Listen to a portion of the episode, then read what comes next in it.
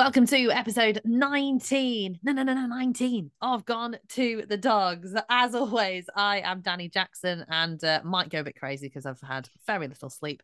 And as always, it is my co pilot, Joe Sif Andrews. Hello, Dani. Hello, listeners. You all right? I'm very well, thanks. Yeah, I went to Nottingham on Monday. So I think I've been on a high all week, to be fair. It was absolutely brilliant. I've not been greyhound racing uh, without working for ages. And I just thought, you know what, I'm going to go. Why not go and see the absolute superstars? So I trundled off on my own. And it's one of those, you know, sports and one of those places that you can go and someone will talk to you. And you can talk to people, and people don't look at you like you've got three heads when you walk into a room on your own. It's absolutely phenomenal. And I had the best night. We're, cover- we're going to cover a few of the races, of course, in the intro, but Yeah. absolutely fantastic night. What about you? Did you get up so much, Joe? Um, well, I was in Lagos for work last week. I got Oh, back yeah. Saturday morning and landed about 5:30 a.m. So to be honest, I was pretty shattered all weekend. Well, a friend of mine came uh, and stayed Saturday to Sunday, and then uh, I can't even remember what we did Monday. Went out for lunch, I think. Yeah, it was pretty low key. I was just I was just shattered the whole weekend from from the work trip. So uh, all good though. Watched watched plenty of greyhound racing. And had a few drinks. and just to say, we had some absolutely cracking racing on Saturday, didn't we, at Monmore? Brilliant. Yeah, yeah. Fantastic racing at Monmore. We had Lynx Maverick, who cemented himself as the top four bend dog, certainly, you know, over the, the shorter four bend trips.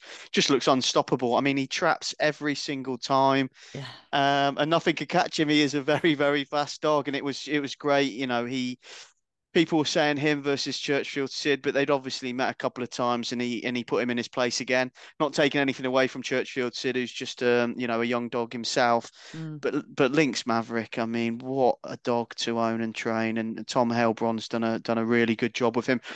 It's hard to find dogs like that that are so consistent, and he's just brilliant. And um, not sure what's on the on the agenda next, but he's turning into a dog that people are going to start going to the tracks to want to want to see. You know, absolute superstar. So well done to, to to all connections. And then we had the summer stayers from post to pillar. Oh, it's not a divisive dog because I think everyone thinks he's great on his day, but he, you know, he he's had a brilliant competition. He's been great in the summer stayers, hasn't he? And he he got out well um on on Saturday, and he wasn't for catching. But having said that, Droopy's Clue lost nothing in defeat there. He, he Mm. only lost by a neck in the end. You know, from post to pillar, put in a 12-18 sectional. Droopy's Clue, 12-35, and he was finishing very fast. So. uh you know, again, we know from post to pillar's a good dog. Droopy's Clue is just uh, only just turned two, and he is a fantastic prospect and you know really top quality stayer, um, and one you know that we should look forward to seeing next. I, I think um, talk of him going for the Leger, we'll see. I don't think from post to pillar will be going for the Leger, but uh, I think it's too long for him. yeah, yeah. I I, think- I, I haven't seen anything, but I doubt he's not going to go for the Leger, is he? No, I don't think. I think the kind of shorter staying trips are perfect Yeah, for Posty, and the slightly longer staying trips are perfect for Droopy's Clue. So exactly, yeah, exactly. and you could see that with the way they raced against each other on Spot on. Saturday. So So that was great, and then also on Saturday though, Dani, we had the Grand National. we did, we did have the Grand National. It was ace, uh, lunchtime treat at Crayford, and Coppice Fox was the winner, of course, for Ricky Holloway. Ritzy Flyer. I've mentioned this uh, greyhound on the podcast before, and I know he's going to win something at some point, but he came up short because he missed the break, and he does that on occasion. He jumps quite well though, and I do like Ritzy Flyer, but Coppice Fox cracked out the boxes, pops out, made all, and that was that game over. He's turning into a really nice hurdler, to be fair, for Ricky Holloway. He's in good hands, and there was a little bit of uh, bumping and barging, as there usually is in a hurdle race, because you've got slightly awkward dogs and obviously obstacles as well. So Yeah. they can get a little bit messy. But Coppice Fox, really, really good winner, and Ritzy Flyer, he's gonna win one. I just will. keep getting the each way money. And on to Nottingham. The, you went you went to see Space Jet. You finally saw in the flesh. How was it? There was some top quality racing. We were treated to a special staying race as well from your favourite. unbelievable, Jeff. Unbelievable. I mean, we had the Puppy Classic, which was won by Glenvale Bill. I think that made it five from seven in his career. He was Yeah. absolutely superb. Didn't get out as quick as um, Coppice Rocket, who did a 499 split. He got a little bit of crowding, but then he just powered to victory. I mean, it was almost five lengths that he put between himself and the rest of the field for Graham Rankin, and he's got a really, really good future. To be honest with you, I think they all are very, very nice greyhounds, Mm. but he has really stamped his authority on on the map at the moment. And I was really, really taken by Glenvale Bill. He'd, been sold, hadn't he? I, I believe um, he's going to Patrick Janssens. Yes, yes, he is. So, So for very next chapter, yeah, yeah. So that's good. Uh, But he was very impressive, wasn't he? Like you said, um, he stood out. He was a deserved winner of the competition, I, I think. Mm. Um, and you know, exciting to see what he he can do. because puppy races can sometimes get a little bit messy because they're still kind of learning on the job, but it was fantastic. It was just a great spectacle. Uh, then we got to the select stayers and Space Jet did her usual, dropped out the back of the telly, not quite as far as she did at Perry Barr when she was beaten into third place uh, on the run prior. She got a better break than I thought she was going to. She broke And- level, didn't she? Yeah. And then got then again got shuffled back. I think She didn't get shuffled back. She just did her usual. Ah, I, I thought know she where might have got a little- is. A little a little nudge by another dog, but but yeah, she I couldn't believe it because you were waiting when they break. You usually waited to see how far behind Space Jet is, and they Yeah. were all they were all in a line. So it didn't take her long to uh, to drop out the back. I mean, I was screaming. I was like, yes, she's got out. Yes, she's still there. Like, you know, and you just think she's not detached herself. Whereas at Perry Barr, she kind of detached herself a little Yeah, bit too she had much. too much to do there. Yeah, So ah, she was just sensational. And when she started moving down the back, you know, she's she's kind of she does the same thing in every race, doesn't she? Over six bends. She starts moving down the back, starts picking them off one by one, weaves in and out, knows where to go, uses her great brain that she's got, her great racing brain, and then powered to a four length victory.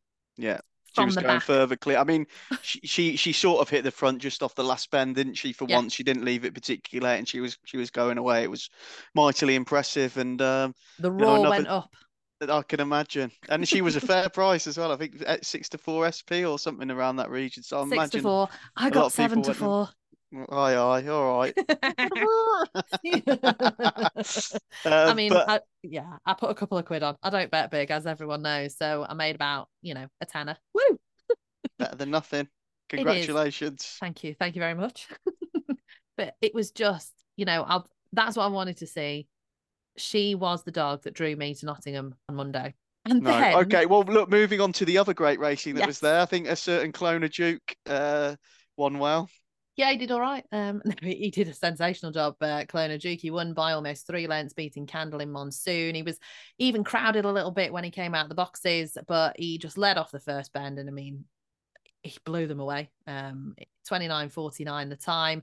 Uh, Romeo Command, I backed Romeo Command, more a heart overhead. Um, and I couldn't decide. I was talking to loads of people, and no one could quite nail down who they fancied in the select Mm. stays. It was that good a field that you just, it was one of those races where you just think, well, I don't care who wins because it's going to be sensational. And it was. There was no trouble.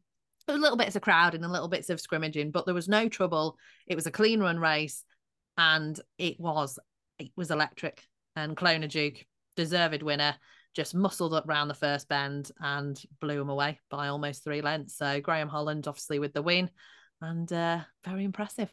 Loved it. Class greyhound, yeah, very, and a and a great lineup. You know, six six really good greyhounds going at it, and uh, you know those races are really exciting. You've got you know some of the best Irish dogs coming over again for one-off races. It's brilliant, and they should be easy to promote that as well. And and and obviously Monday was the start of National Greyhound Week. Um, and it looks like on the whole so far we've got a bit to go. It's been a big success. They had a bumper crowd at Oxford, obviously free admission and a, and a free drink, and it's been so successful. They're doing the same um, tomorrow night on Saturday. Um, you said there was a big crowd at Nottingham. I've seen Mhm. tracks on on social media that I don't usually see doing much that are doing you know doing stuff trying to get people through the door this week. So I think you know in that in that sense it's it's been a big success, and hopefully a lot of those people will go racing again, and maybe even re uh, you know Homer Homer Greyhound. I did something did make me laugh on Twitter because I I saw an anti put something like um you know we've hijacked Greyhound week and it was like there's thousands of people that have actually gone racing and there's the same five people on Twitter that tweet anti-ground racing stuff all the time just tweeting about it and apparently they've they've hijacked it. So uh yeah that did did, did raise a smile. But yeah Oh. big, big success. And hopefully they'll build on it as well next year. You know it's the first one. Hopefully more can be done. They'll have a longer run up. They can plan more stuff and um yeah we'll see we'll see what they can do. Yeah and have a look if you don't know what's going on. Have a look at your local track um, social media or give them a call or go on their website. I'm sure they're advertising it, but try and make some effort and uh, and go down and see the action firsthand. You won't regret it, and you'll definitely be back again. You absolutely will. Right, I think that's it for the news. So we're going to dive into a fascinating interview with Jim Cremin. Jim Cremin, thank you very much for joining Dani and myself. It's an absolute pleasure to have you on. How are you doing? Well, I'm, I'm doing great. I'm, I've just arrived in Adare, County Limerick. I've uh, I've been to this week, uh, well, last week I reached Monmore for the, the, the finals there, which was a brilliant night's racing. Then came across to Dublin. Uh, I went, uh, was lucky enough to go to the uh, Irish Derby, the lunch to celebrate the finalists getting there. That was on Monday. And I'll be back on Friday. I'll be back for the Juvenile Derby heats. And of course, then the final itself on Saturday. Yeah, very nice. Some great action coming up. And I didn't know this, but you are actually an Irishman. Well, I think it might be described as a plastic paddy. Uh, uh, but uh, my parents, um, my mum was from Roscommon, my dad from uh, County Kerry. Uh, they met in, in England, got married in Quex Road, Kilburn. My dad and one of his brothers uh, actually ran an Irish dance hall on the Kilburn High Road, the Banba. And my first ever job was working there. I think I was about 10. I was the cashier on a Saturday night, and let's put it this way: I learned a lot. I grew up very quickly. I bet you did. I bet that was an absolute eye opener. So, Jim, did you always have an interest in greyhound racing then from a young age? Yeah, um, well, my my parents used to take take me home to Ireland every summer. We so we'd spend a week in Roscommon, which is my mum's county, and no greyhound racing there. There was uh, greyhound trainers there, but no no actual racetracks, greyhound racetracks. No, there is horse racing there. Um, and then the second week would be down in in Kerry, and my uh, uncle's farm was, is in Lisselton, which is halfway between Ballybunion and the Listowel. Now, Ballybunion at that time had a relatively small greyhound track. Listowel, of course, is still famous today for, for its horse racing. So I I was taken to both, and but I was gripped by greyhound racing. My uncle Gus, he bred greyhounds on the family farm. It was just a little bit of a sideline. He would sell them fairly quickly. They'd have a, a good run, and they did, never believed in holding on to greyhounds. Uh, he always sort of was aware of the risk, shall we say. Um, you know, sell them on and hope they did well for whoever the, the, the buyer was. And he would run them initially at Ballybunion or Tralee and Limerick, which of course they're, they're still there today, although it was the old Limerick in those days. It's a new Limerick track today. And I used to really enjoy it. What was it about the grounds that sort of piqued your interest, especially when there's so much horse racing around? Well, the, an interesting thing was my, my my uncle Gus. He he was actually a very well known character because he he was a, a former Kerry captain, so of Gaelic football, which I suppose made him famous and popular, and everyone knew him.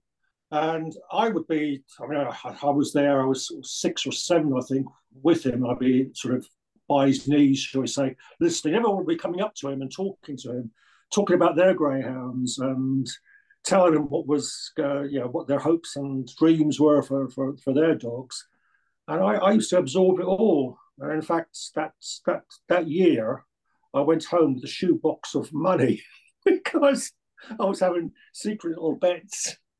And I, kept winning because the, you know, by, just by luck, really, I suppose. But I was listening to the information being passed to my, my Uncle Gus, and I thought it was easy. and then you learnt along the years, Jim, that it's definitely not easy. it's uh, yeah, it took me a little while to realise it wasn't uh, that, uh, quite so simple. Um, but I, I, also loved walking the greyhounds at, at home. You know, they, they, they was just they, they, captured me, as I said earlier. It was it was a great experience. And uh, listen, going to the style horse racing was great. It was you know the, the Kerry National was always the highlight of, of the year. There, the Harvest Festival, which is coming up in about three weeks. In fact, I, I have a tip. I've written it down, or it's not a tip so much. It'll be it's a well-known horse. But at the Derby lunch on Monday, I was told to, to sort of cheer on Shark Hanlon's Hewick because he's he's running there on mm. the Wednesday in the Kerry National. I think I think it'll be top weight, but, yeah, he should be a price, and he's certainly going there, you know, to to to run well. So, and yeah, Listowel was was always a lovely place to go racing and great atmosphere. But it was the greyhounds I liked. And how did that manifest then into a uh, glittering career? Where did it all start in terms of working in the industry? When I went home, I mean, obviously these were I was very young at that stage, and then as I grew older, and, um, as a teenager, I used to go to all the London tracks. Uh, just, just I was I loved it. There, there were so many to choose from. Then I left school at seventeen, and I I came back to Ireland for a bit then, then I came back to London and got a job at Ladbrokes. And I was working in a betting shop in near Paddington. I remember once a uh, some tourists came in and asked about going greyhound racing. And uh, I said, I looked up, I got the sporting life and looked to see what was racing. I said, well, Haringey's racing tonight. And I said, I'm happy to take you. They were delighted, and I was delighted. I was able to, to do the guided tour act brought them round on the tube up to Haringey, uh, Green Lanes as, as, it was, the Manor House station you you get off at on the Piccadilly line, walk down to the track. I loved Haringey. Haringey was, for me, the perfect greyhound track. And show them around, um, tip them as ever for, for Cremin, loads of losers, but they, they loved it. And um, whilst back in the betting shop, then I saw an advert again in the Sporting Life for assistant racing manager at Brighton Hove Stadium. And that's it was called Brighton Hove Stadium in those days. And I applied and I got the job. And that's where the career really developed from uh, Brighton and Hove. Obviously, you were at Ladbrokes and you cover everything, but then when you're in Hove, you're in. Were you thrown into the deep end a little bit as the, as the racing manager at Hove? Well, I was assistant racing manager, and but yeah, I mean, my boss was Peter Shotton, uh, who was a, a stickler, uh, scrupulously honest, reminded me of my father. He was a very, also a very kind man, and I learned an awful lot from him. But so I remember he, he went on holiday, so I was fairly fairly soon after I joined, and I was sort of, as you say, dropped into the deep end of doing the grading and everything. And in those early days, we'd started handicaps there, and I remember Mr. Shotton and I remember when I got the job, when I was when I was when I was in the interview, I, I was calling him Peter because at Ladbrokes everything was very informal. But after he gave me the job, he said, "Jim, now please remember, from now on it's Mister Shotton." And I got the message. So Mr. Shotton, um, to make sure everything was sort of uh, covered, he, he asked the, the nearest track was Portsmouth, and Jim Leighton uh, was racing manager there and uh, he asked Jim to come and oversee, you know, just keep a sit in the steward's box and keep an eye on me, make sure I didn't do anything stupid. And I agreed to the meeting, and um, Jim didn't say anything. He just sort of sat there quietly. And then the handicap took place. It was 75 yards handicap, and I knew nothing about handicaps. And Jim, of course, had been, I think he, would also worked up at Shawfield, and Scotsman handicaps were meat and drink to him and this handicap didn't go too well. The reason being is I had stupidly put a front runner off the back of the handicap and uh, it ran deplorably. And I remember Jim Leighton saying, What idiots! And there was an, an expletive put before that, What idiots put this race together? And of course, it was like, I thought, I'm not going to last. I'm, I going to last six months here? It's, uh, it was uh, embarrassing. But um, listen, one of the things I learned quickly is you make mistakes, people make mistakes. The essential thing is to learn from those mistakes. And if you if you you hold your hands up, you say, "I got it wrong," but for God's sake, don't make the same mistake again. And I, I yeah, you learn. And what was your next move after Brighton and Hove then? So I was I was four years at Hove, and uh, I I loved the job. And funny enough, I mean, I remember again going back to that interview, Mr. Shotton said to me, um, "So you want to leave? You know, you're working for Ladbrokes, Why do you want to leave?" And uh, I said, "I don't want to leave. I, I, I thoroughly enjoyed working in the betting shop." So the only thing I didn't like in those days was uh, the smoking because smoking was permitted, and I, I, never smoked. And when when I used to ca- catch the 16 bus home to Cricklewood, and after I'd worked in the betting shop, you sit down in, the, in a seat on the bus, and anyone would sit next to you, and they'd move away because you stank like a kipper. And my mum used to hang my suit out on the washing line afterwards. And that was the reason, really, why I, I wanted to. I was keen to move, but I also loved the the opportunity to work with the Greyhounds. Anyway, so I was four years there, and as I thoroughly enjoyed it. Mr. Shotton then got a job at Wembley Stadium as executive head of racing, and asked me would I like to come as well, and I was very flattered. And again, it was going really close to where my parents were. My parents were in Cricklewood. Uh, Wembley would be about three, four miles away, if that. And I, um, I said yes, and I ended up eight years at, at Wembley. So I think you're, I'm probably the first of the, should we say, the ex-racing managers, the old boys ex-racing managers club you, have had on. I don't think you've, you've had a racing manager on your podcast yet. So I became racing manager at Wembley uh, during that spell, during that eight years. Again, it was a privilege working there. Uh, you know, the best racing, top trainers. One of the things I'd learned was that you worked as a team, as, as the racing manager and part of the racing officer initially. The same at Hove.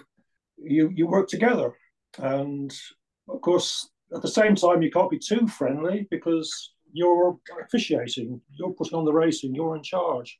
But at the same time, you have to respect the trainers and as being the professionals they are. And I was always very lucky. I was I worked with some great people because there was a lot of benefits working at Wembley. You you had backstage passes to the to the pop concerts that were staged there. I loved all that. And, and as Wembley racing manager, I had the privilege of having 50, 5 FA Cup final tickets. And, then, and of course, in those days, so this was uh, early 80s, in those days, the cup final was the big thing. What happened was Sir Arthur Earlman, who built Wembley, and then the, the original stadium went bankrupt, as a lot of those sort of things did in those days.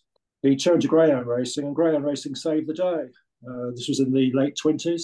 And in, in gratitude, he, he bequeathed to the whoever the greyhound racing manager was 50 cup final tickets.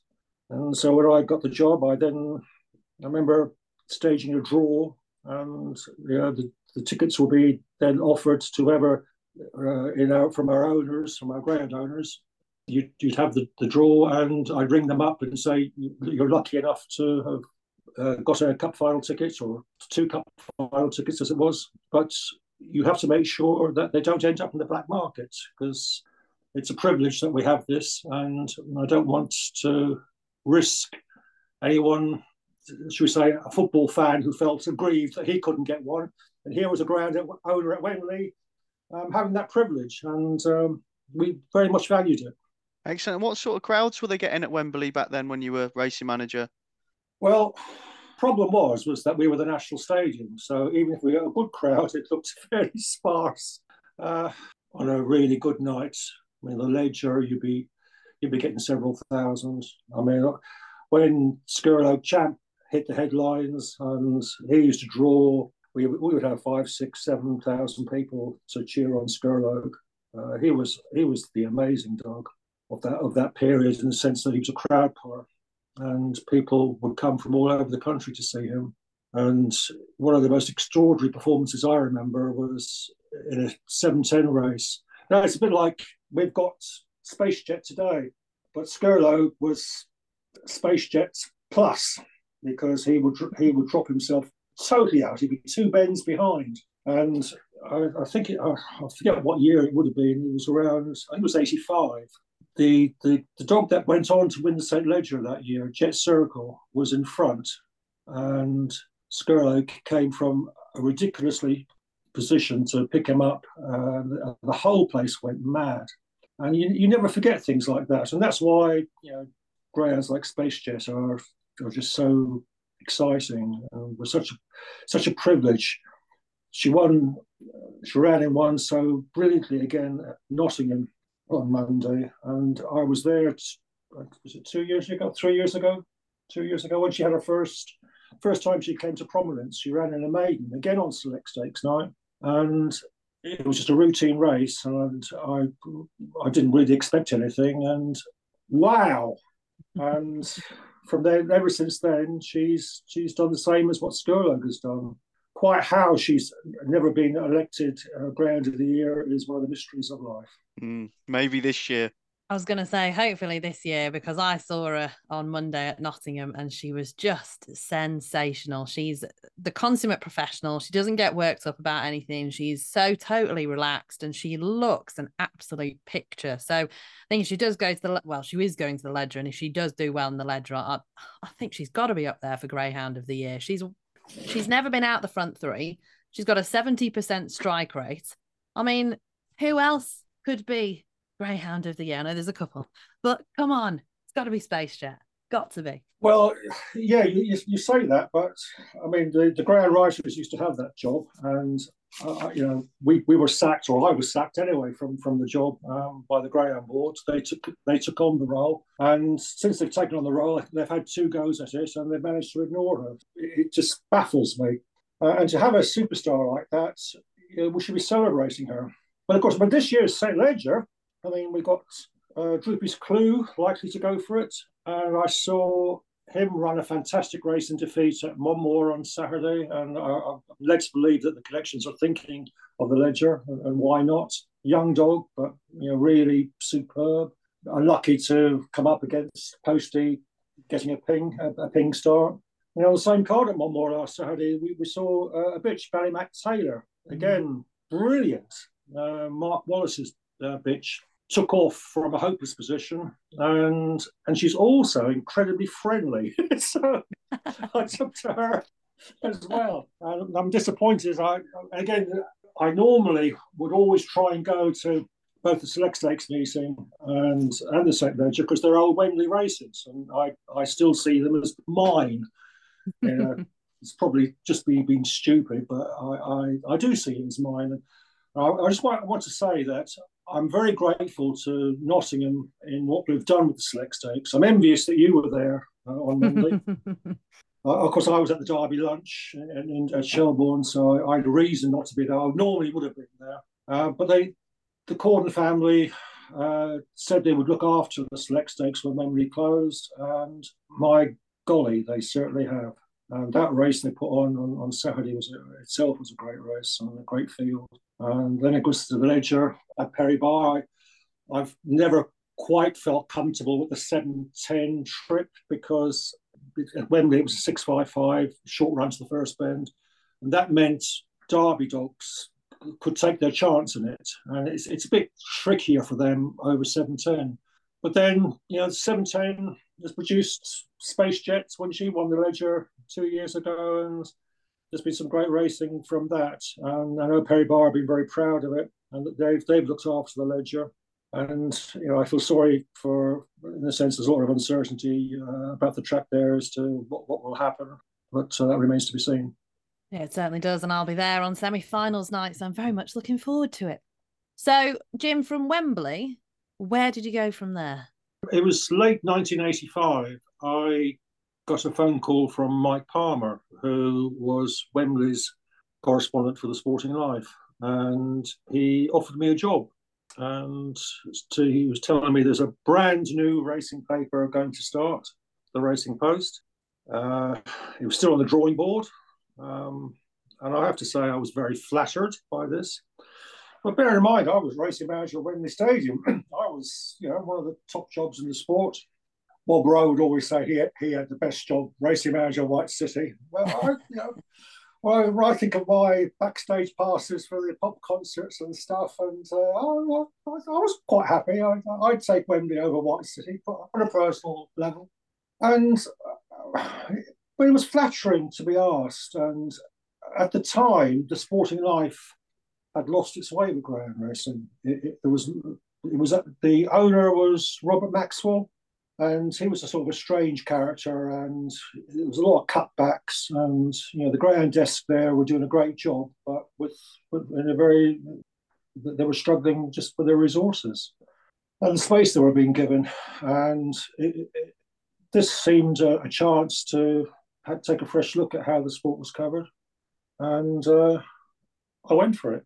So I left Wembley back in 1985, and the Racing Post started. I think it was in April 1986, and so I basically helped set it up. I was that stage deputy grand editor under Mike, and Mike wanted me to to put get the operation up and running. It was great fun.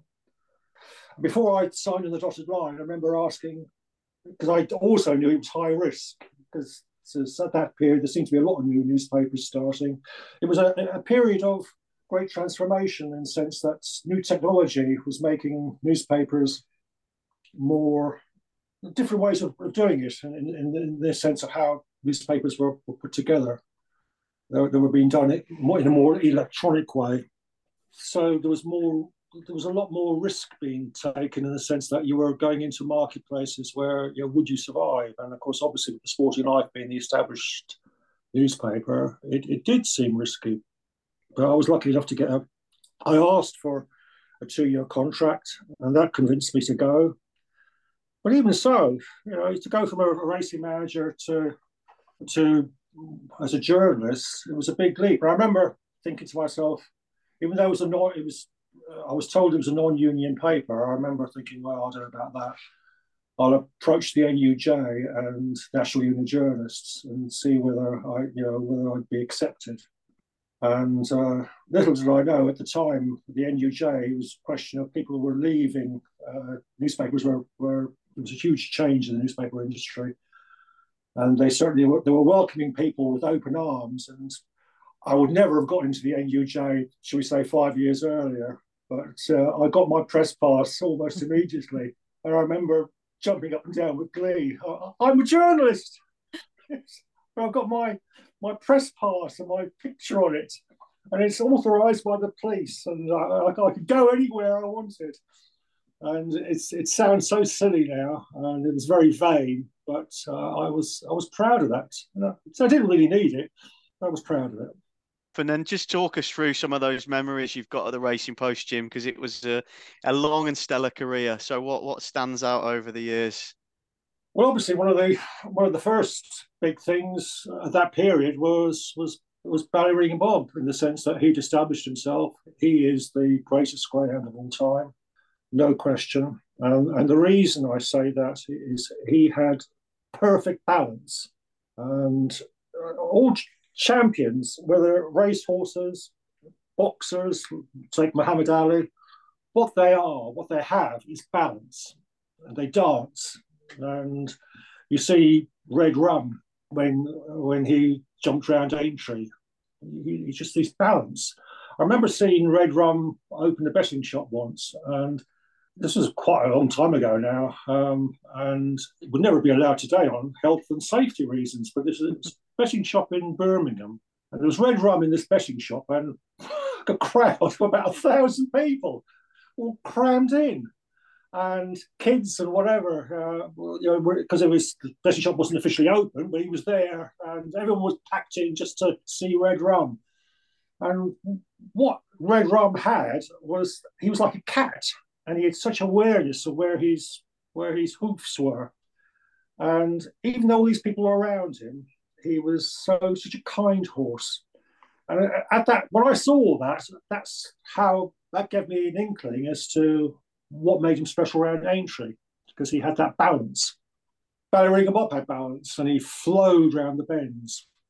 And uh, of course, one of the, the big races that we had at Wembley was the, the John Power Showdown, uh, which was uh, a forerunner race, which saw Scurlogue attempt to take on Ballyregan Bob. But uh, I think most people think Scurlogue just got too far behind uh, he stopped uh, on, on, the second bend, and this was live on uh, it was live on television. And I was racing manager. I remember I had my finger on the on the button to stop the hare because Ballyregan Bob he was being chased by Trackman and Glenno and Queen, the second and third, and then Scurlogue got, got to the players' tunnel and past the players' tunnel. Then he got to the Royal Tunnel, uh, so he was in no man's land. And I was about to stop the race, and again, know, with a huge crowd there, that would that was quite a big moment. But thankfully, my assistant uh, Terry Norman uh, rescued us. He was down for the presentation.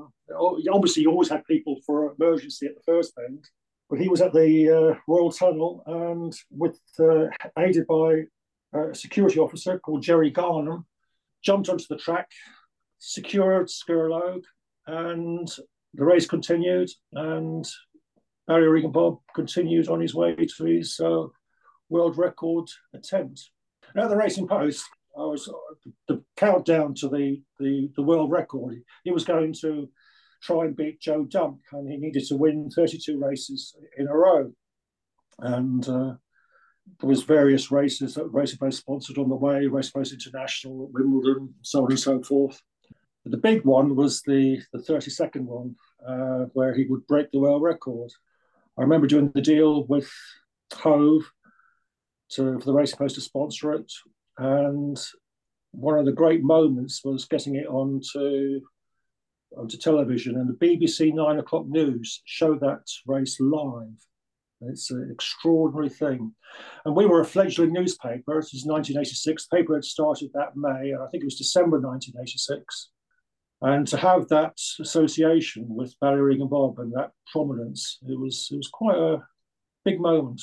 And uh, I remember doing, I remember agreeing to do the deal to sponsor the race, and then going back to tell my bosses what I'd done. And to my relief, they they said, "Oh, well done, Jim. That's uh, that's a good idea." I thought, well, what, if they'd said well, we haven't got any money for it? Uh, one of the reasons why I was able to do the deal fairly fairly straightforwardly because it was end of year, and most a lot of uh, the lot of people end of year your budget's all spent, so I was able to jump in there and and, and get the raise, and uh, yeah, it was good.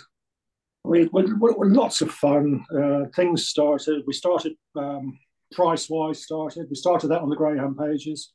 I remember when again when when again before I signed on the dotted line, I asked my colleagues there, you know, what was the, the situation with the uh, bookmakers? Were they were they going to support the paper? Were they advertising in the paper? And I, I, was told they were, because that, that, added to my confidence that the paper might survive um, in the longer term. But um, as it turned out, you know, the, the, Sporting Life did deals with the bookmakers, and we we basically had to get on with it. And one of the things that the Sporting Life used to have in the, in the uh, betting adverts was the prices for all the events. And because the bookmakers, well, Mecca bookmakers were, were advertising, I was one of the big four at the time, um, but the others weren't. And we, on the Greyhound pages, we started a price wise table for, for the Greyhound Derby that year to show our readers what all the prices were. And that went down well. It wasn't called price wise, it was just the tables. And I was called into a meeting and said, you know, you know the everyone likes this idea. Um, let's try and broaden it for the entire paper. Mark Coton was the uh, horse racing journalist asked to, to, to manage it.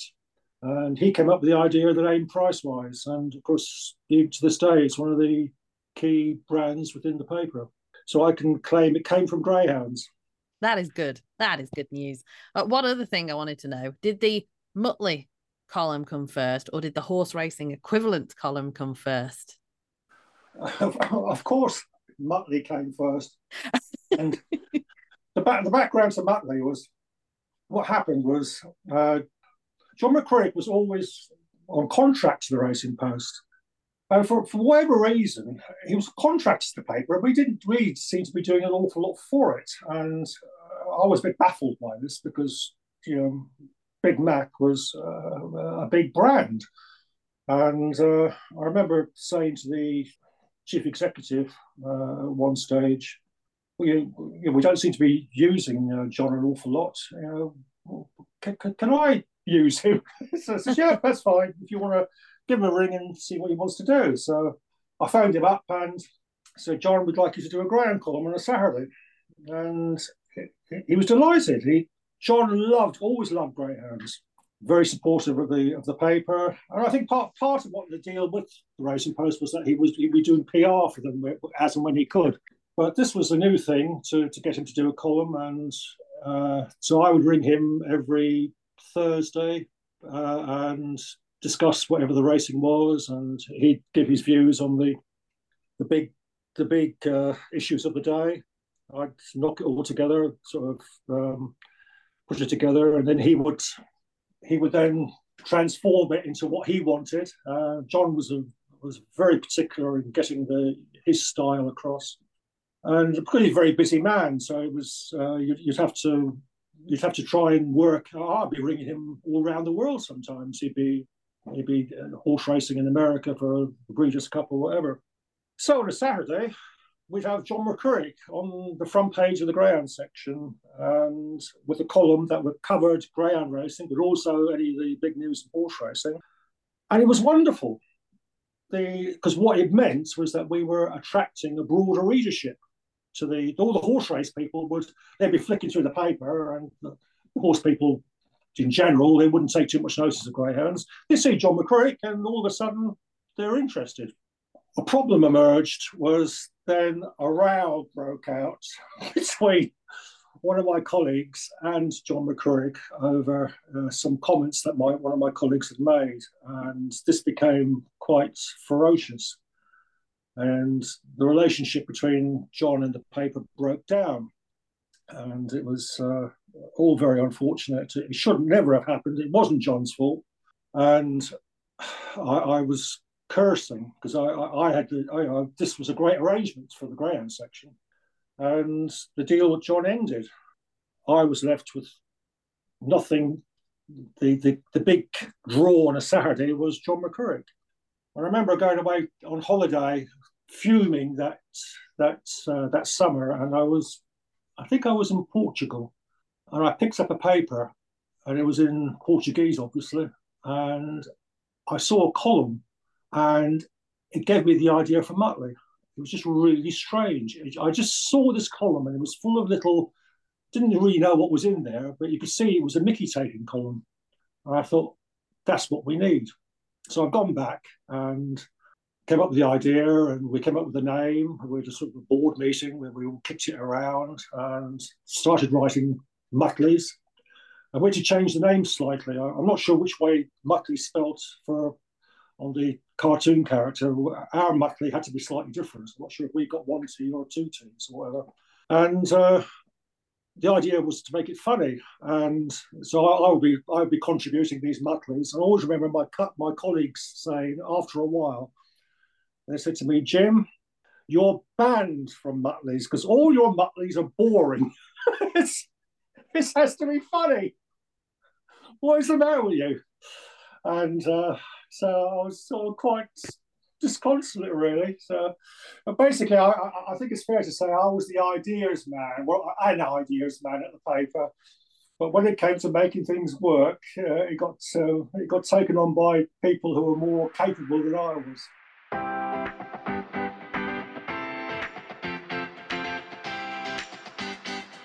Hi, my name's Lee. I'm trying to find a home for a fella called Cool Hill Duster or Gus to his friends. He's a March 19 black dog, so he's about four and a half years old now, and he's up with the Suffolk Greyhound Trust. He was trained by John Mullins, so ran initially at Brighton and then moved into John at Yarmouth. He's a big fella, he's 38, 39 kilos, boisterous, but incredibly easy to handle, lovely, lovely nature.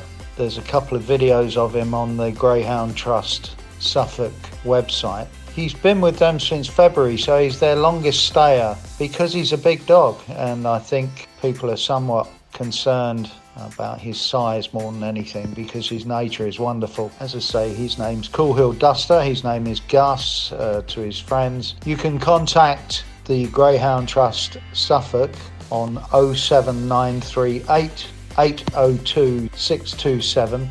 I'll say that again 07938 802 627 or email suffolk at greyhoundtrust.co.uk. or go to their Facebook page where you can see videos of Gus playing with his ball out in the field. So if you can find space for him in your home, he'd be a wonderful addition to the family. So please take a look.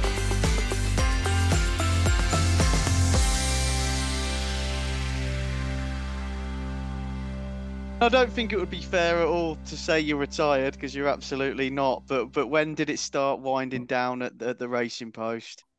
Well, look, I, I want to say the Racing Post have been fantastic to me. They've looked after me when when I needed help. Um, there was a period in my life when I was having a tough time, and they were they were good to me. And when when you get that support when you need it, you never forget it. And uh, I, I, to this day, I'm, I'm very grateful. And then out of the blue, I went to my doctor because I was coughing up some blood and I was worried. And I, you know, when you, if you Google anything, anything, any medical condition, you you should never really do it because you you see the worst. I, when I when I looked at what coughing up blood could be, I was you know I was absolutely petrified. So I rang my doctor, who I never went to. I was living down in, in South London at the time. And I rang my doctor, and they were too busy to see me. Uh, and because I'd read what I'd read, I thought, too busy. So I went straight down the tube from the office and just stood there at the counter and uh, said, Look, you've got to see me, I'm dying. So they, they gave up and saw me. And uh, I remember the doctor saying, Well, the coughing up of blood is trivial. It, it was absolutely nothing. You know, you're a complete false alarm. However, uh, we've discovered you've got something called atrial fibrillation, which is uh, a heart condition. And uh, I had to go, I was then taken off to hospital. I actually got taken off to hospital in an ambulance. So it was an emergency of sorts, but and I went through various tests and one thing led to another. Uh, I had a, an operation called an ablation where they actually stop your heart, restart it. It worked for a bit. And I'd moved by this time, and a friend of mine recommended a, a private doctor. It was unusual, it was a private GP, very surprisingly reasonable. And I, went to see him and said, "Look, I've been recommended to you. You know, I've got this condition. I, don't really know what uh, what's ahead of me, and can you help me and tell me what you think?" Anyway, he was good, and he did all the tests, and eventually he discovered I was actually in heart failure, which sounds dramatic, but the good news was I was at the right end of heart failure. I was at the good end of it. So if you could think of a scale of one to ten, I was at the one. So it wasn't that bad. It means I have to take a load of tablets all my life and manage myself, and uh, you know, I, I, can get tired at times. So if you see me falling asleep at a ground track, it's not Cremin being lazy. It's just that's what it is. But thankfully, I, I seem okay. And what my consultant said was to um, he advised me to take early retirement. So that was in 2017, I think. The Racing Post again were very good to me. They, they looked after me, they did me a deal. And the best part of the deal was they gave me a part time contract that allowed me to pick what I wanted to do.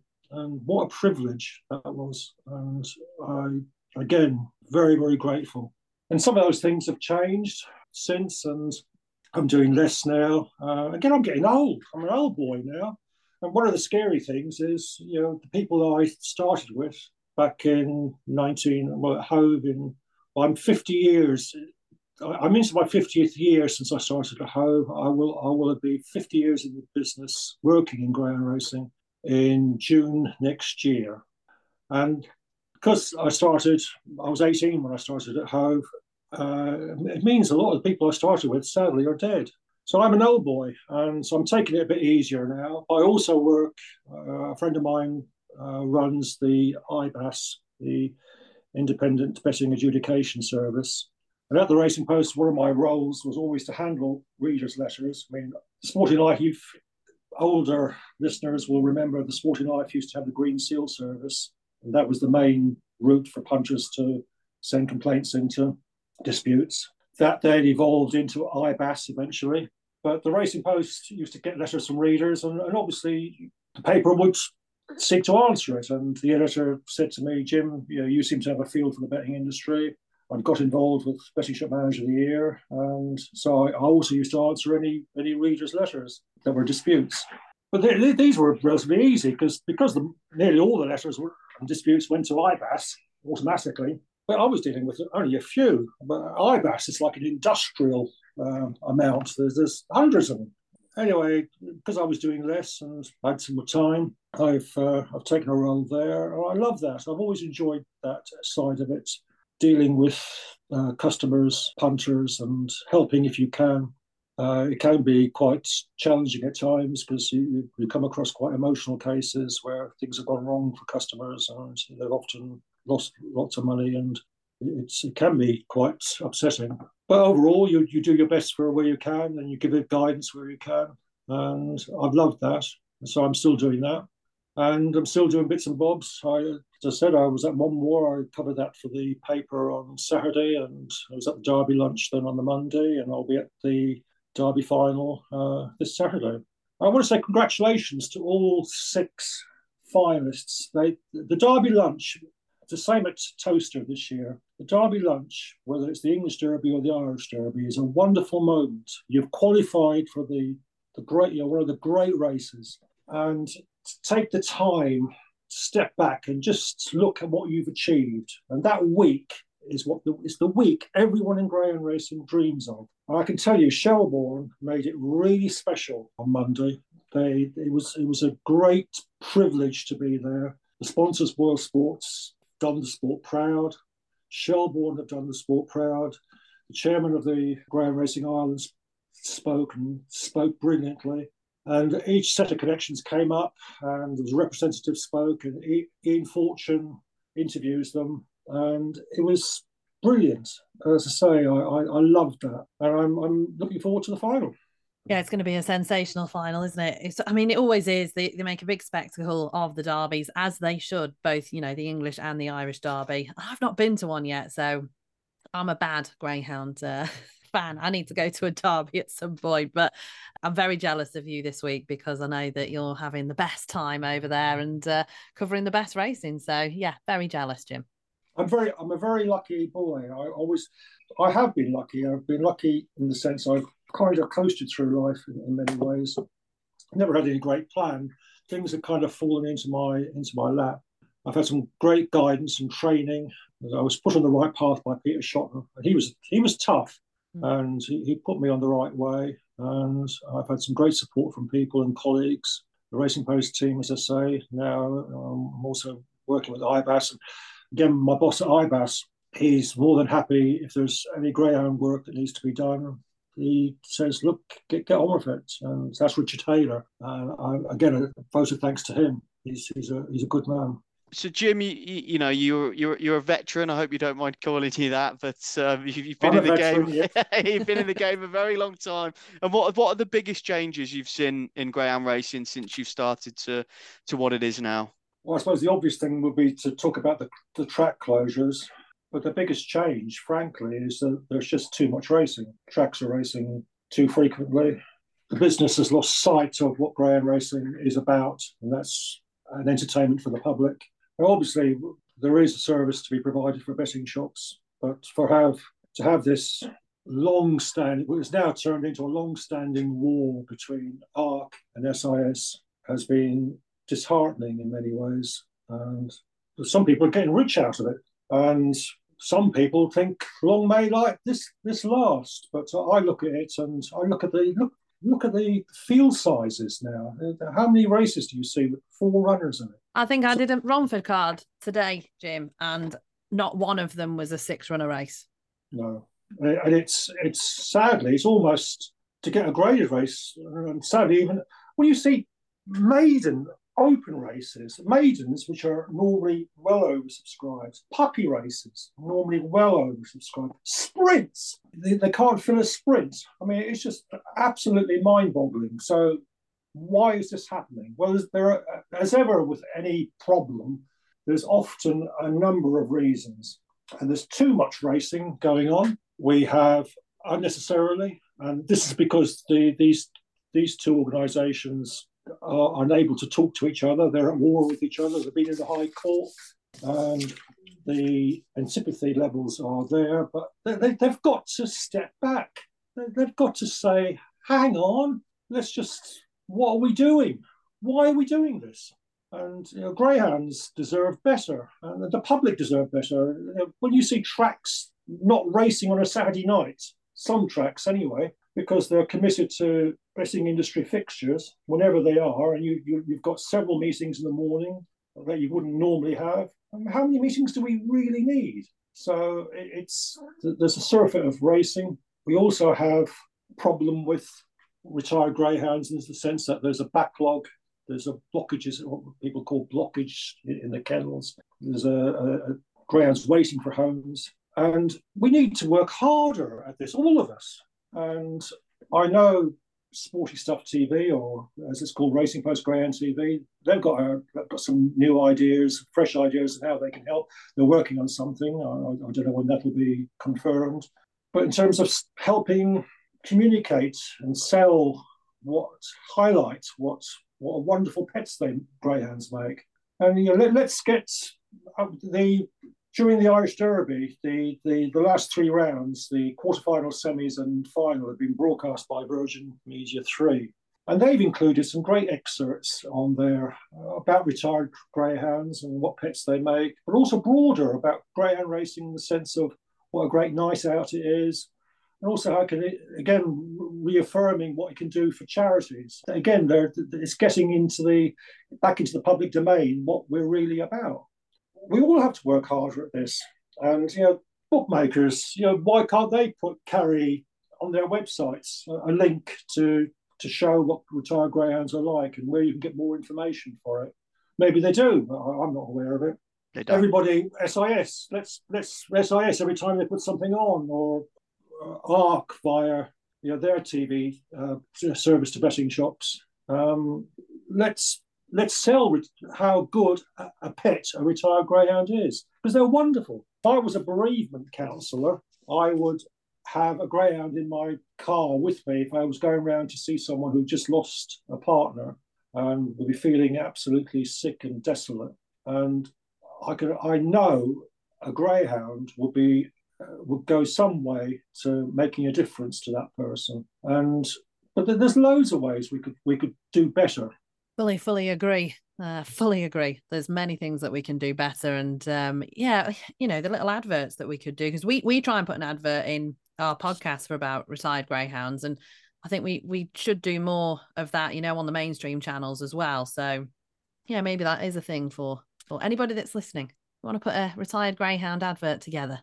pop it in your show um, because that is where we're we're falling down a little bit as well because I know I was speaking to I was speaking to a few um, owners trainers and they're saying you know they're trying to get new dogs in but they can't because they have no space because the retired greyhounds are waiting to go to maybe the rehoming centres or their forever homes and they just don't have the space to put racing greyhounds in there. So we've just got a whole backlog of a system that is going to well it's probably already reached crisis point at the moment. So yeah, we need to get the word out there for the retired greyhounds for sure. So uh, that's actually a good segue.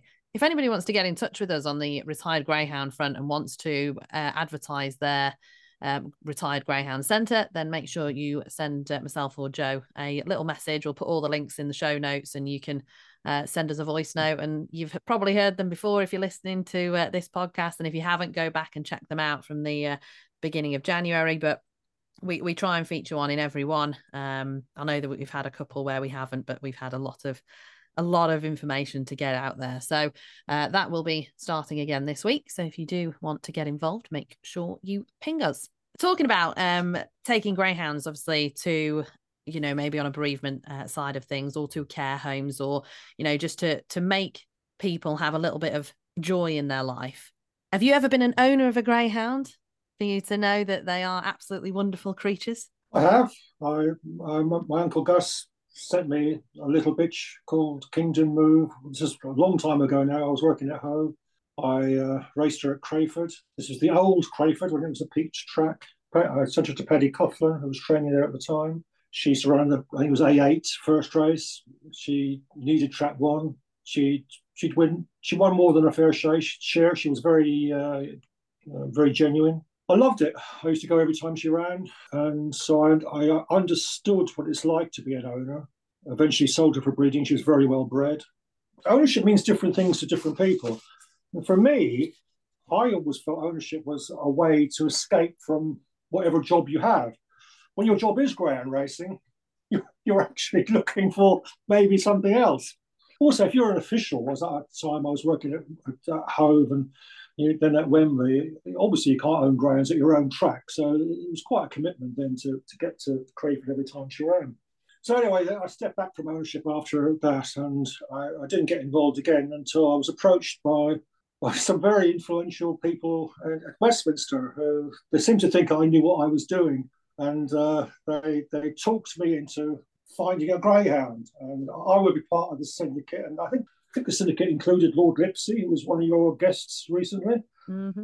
There was you know several influential uh, MPs and whatever, and uh, so I did look round, and I settled on this bitch who I just loved her. She had again the key to me to a great greyhound is balance. And I, she caught my eye, and I thought, wow, she's got it. So we bought her, and she was named, renamed Division Belle, and she went to Richard Rees, and he he did a good job with her, and uh, she won a couple of races, and then she went in that year's St Leger. I'm, I'm thinking this is a, again a few years ago. I think it was around 2008 ish, and she actually went unbeaten in that year's St Leger. Now she didn't win the St Leger. She went unbeaten because she got disqualified for fighting in the second round after having won the first round and the second round, red carded. And uh, so uh, I can say we did have an unbeaten Leger runner. I was gobsmacked and I've uh, stuck to writing about greyhounds ever since. Have you ever had any retireds at home, Jim, that you've uh, not obviously owned and one might have taken your eye with the personalities? Because I know I want to take about 10 of them home every day. I know exactly what you mean, and when you're when you're a racing official, you you you meet all the greyhounds because certainly in those days anyway, you'd have to check their earmarks and you'd, you'd get to know the greyhounds you know, very personally. Uh, but I think now everything is a bit more electronic. But um, I always remember, again, going back in the 70s, uh, Gunner Smith had a, a, dog called Mantovani, and I loved him. I absolutely loved him. Uh, he was such a character and a friendly dog, and uh, oh, it was. He, he, I wanted him. The problem was, I've also always been a, a cats man. Now, greyhounds and cats can live together. The problem was, was the cat was always in place first. So it's like I just couldn't see that it was fair on the cat to to bring a greyhound home. And uh, I, I was always I've never forgotten him because I loved him. I always wondered what happened to him. But, yeah, I, have always had the cats, and I don't know why, but uh, they're, they're something I've I, I, I enjoy. So yeah, I've got a, I've not got a greyhound. I have a German Shepherd, as everybody knows, nicknamed the Wolf, and uh, she won't let me have a greyhound, and neither will the other half. Really, he's got more of a say. Um, but, but yeah, I'm not allowed one. Certainly at the moment, I am trying to talk him into it because I love them, but maybe in the future I'll I'll be able to get uh, one. Maybe we shall see. Joe. Yeah, no, uh, nothing else for me really. I've got one little question, Jim. If you will humour me, I just interested to know. You look, you're a racing manager back in the day. Again, what's changed, if anything, for the for the racing manager's role now compared to when when you were doing it?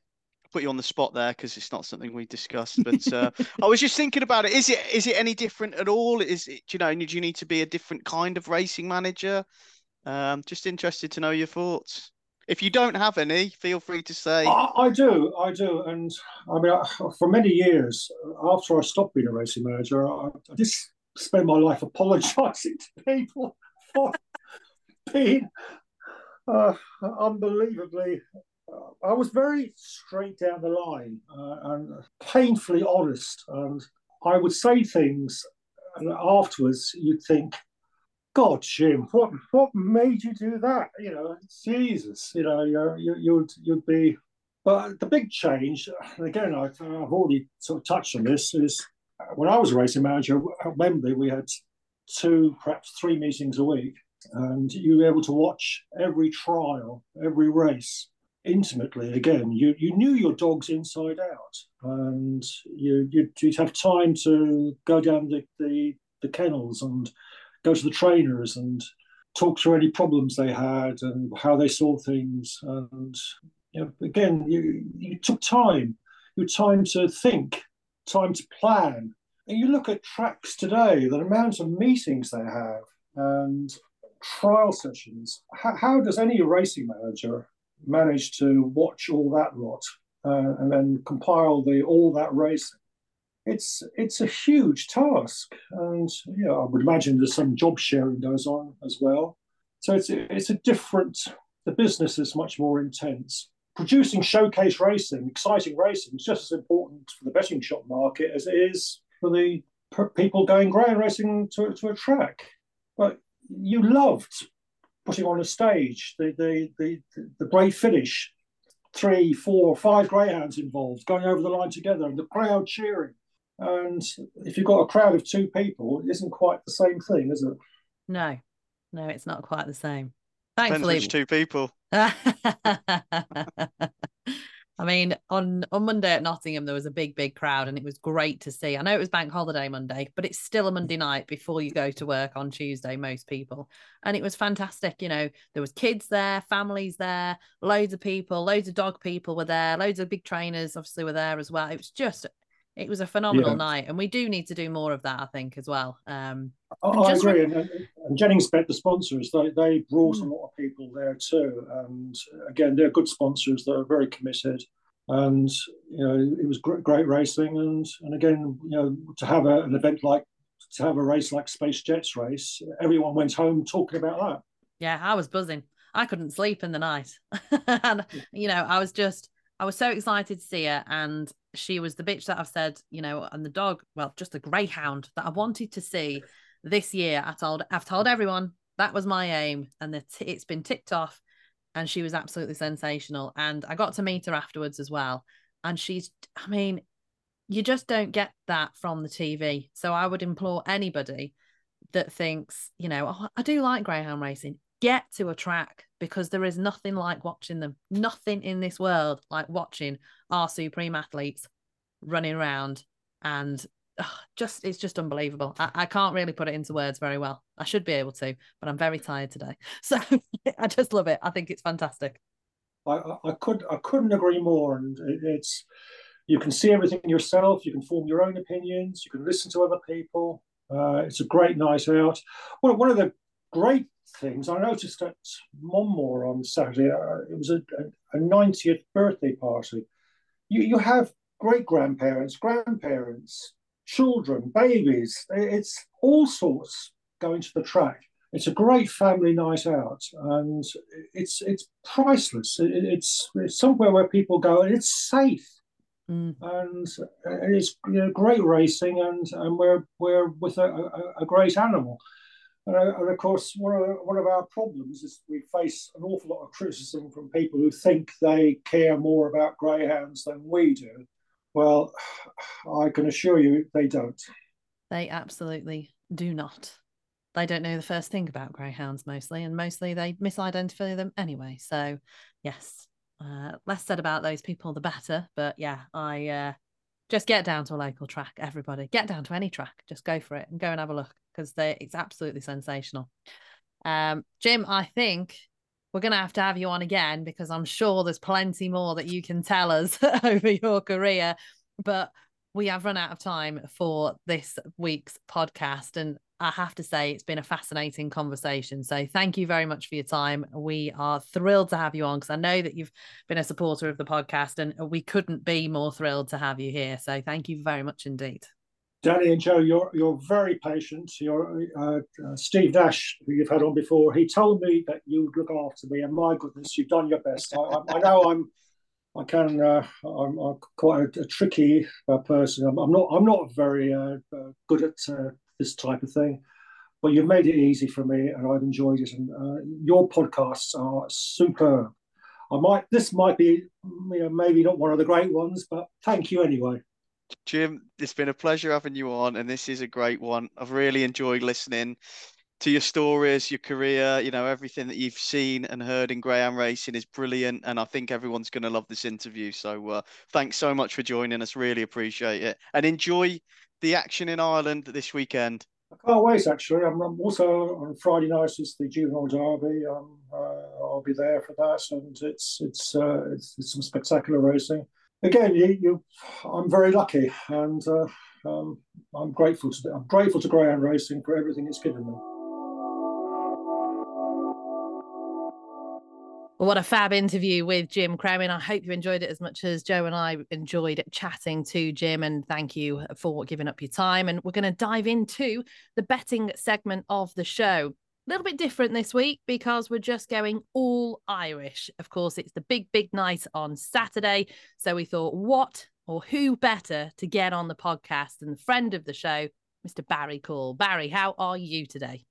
I'm very well indeed. A pleasure. That's a lovely introduction. A pleasure to be involved, and uh, hopefully we can get maybe one winner for the listeners. Um, I definitely have one, although the, the sad thing is there's 12 races, so it could mean 11 losers. But no, um, we'll do our best. It's a cracking, cracking card. It really is. Um, races overall, distances from sprints up to 750. Um, the last race on the card we'll touch on later, like what a race that is. Ball and the Ballinabola Ed Scaglietti, Gay Time Nemo, and like that's and this is all the supporting cards. So it's it's um it's a terrific nice racing to look forward to. Certainly is. Can't wait to watch the action on Saturday. We're going to kick off with the 2023 Boyle Sports Irish Greyhound Derby final. We've got trap one, well met, two, the other Kobe, three, Ben's Teddy, four, three, six, five, five, 365, five, Bockos Crystal, and six, Music Glide Away. So who are you with, Barry, in this absolute stellar lineup? I don't know. you give me this big build up about he's to know everything. I really, really can't have a bet in it. I, I know it's it, it's sad to say, but look, I'll just give you a rundown on the finalists, and it's it's one of these. You know, you say it every so often. You can make a case for them all.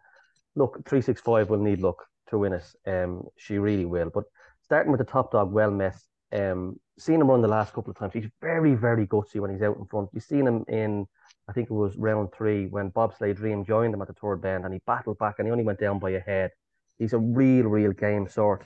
Um, it's funny enough, his brother made it to the final of the Derby back in 2019, a dog called Arrow Surprise for same connections and was unfortunately withdrawn on the week of the final. So the 2019 Derby final was a five dog race um, so Air Surprise never got the run on it. So it's, it's good to see them back in the final again. So hopefully for John Jones, they can make it uh, there on Saturday night. But um, he's he's um, a Shelbourne regular. He's always there thereabouts on Saturday nights in the opens. And look, I wouldn't say there's many people had anti post dockets on him to make it to the final, but he's so so game. He's so genuine. And um, look, he could be a thorn in, in the other Kobe side because he can go up strongly. If you look at the sections on the card, even the ones you have on the card there, he's always in around the 340s. Uh, 351 is his worst, but the rest of them are between 341 and 351 on his card there in the last five runs. So he's ultra consistent going up to the corner, and he has a perfect draw in, in, in red.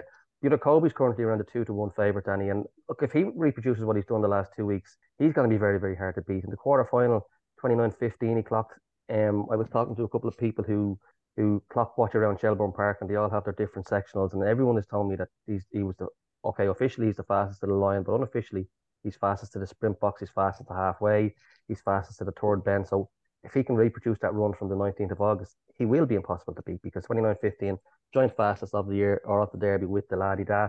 Ben's Teddy, look, on the face of it, you think it's not an ideal draw, but with two early speedsters on his inside, if he can just slip in behind them, he'll be flying home as well. He worked ram, uh, remarkable race to qualify last week. He looks as though he's going to go out when Coolavani Hoffa cut him off. And when you look at the line of form, he's only beaten three quarters of a length to win the race. Um, so he has a massive, massive chance.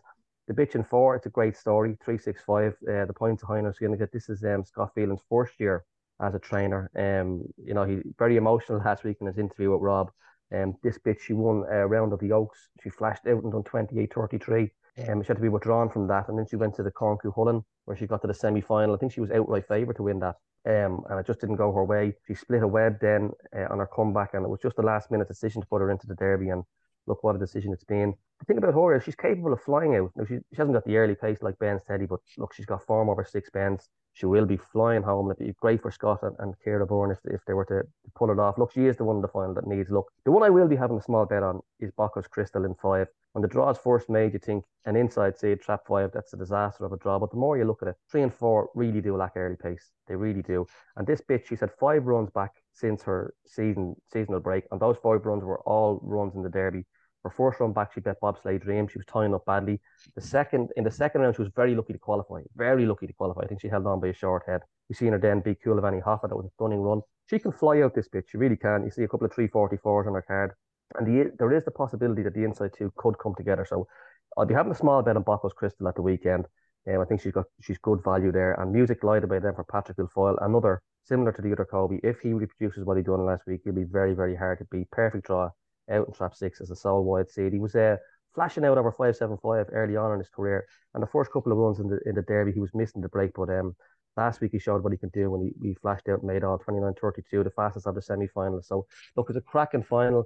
You genuinely can make a case for them all. Okay, 365 will need a bit of luck, but she will be finishing fastest of all. But um, I'm forced to have a bet, I'll be siding with Bockos Crystal. Bockos Crystal then is a small bet for Barry. Joe? Yeah, I mean it was great, isn't it? It was a big upset in the semi-final with Coolavani Hoffa Diladidar going out. It's not probably not the final we all expected, but I cannot wait to watch it. You know, six deserving finalists. The one I was going to mention, Barry, who got knocked out in the semi-final, who's really impressed me in with the Derby campaign, is Clonrusk Sydney. You know, not not that familiar with him, but he's really he's really impressed me this campaign. He really has. Yeah, he's he's a dog who's all his Shelbourne form has been in the Derby. I don't think he had a spin prior to prior to the um, the Derby itself.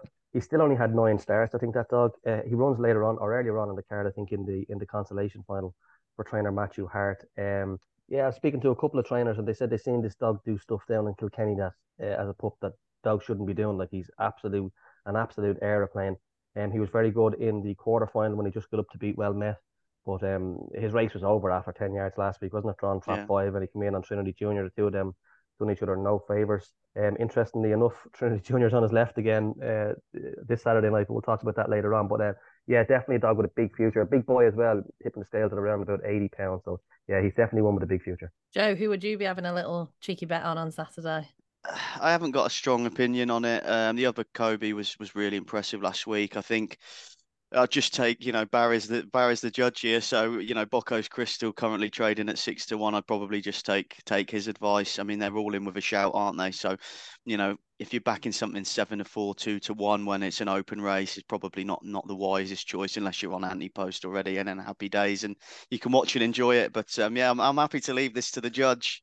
I, I think what you say there, Joe, is a good point because we've 12 races on the cards on Saturday night. And okay, the other Kobe, he's a deserving favourite on his last two runs. But I think there'd be better two to one shots on the night, if you know what I mean. It's um it's a final I can't really find that much value in because there's so many ifs and buts. There really is. But uh, I think there'd be look, he, he's a deserving favourite. He'd be a deserving winner. It'd be great, I suppose, history. Brothers winning the back to back. Um so look, there's a great story there, but um yeah, two to one, it's plenty short enough. It certainly is. I mean, I think I'd be doing like a combi tricast like I like to do, and I'd be going the other Kobe Music Glide Away was the one I thought could run a massive race because he's got the draw on the outside if everybody else moves in. And then just because Barry says he fancies Bockos Crystal is having a cheeky bet, then she is in as well. So those would be uh, my three because I always have a combi tricast on the Derby finals because I just, well, I just do. I quite enjoy it.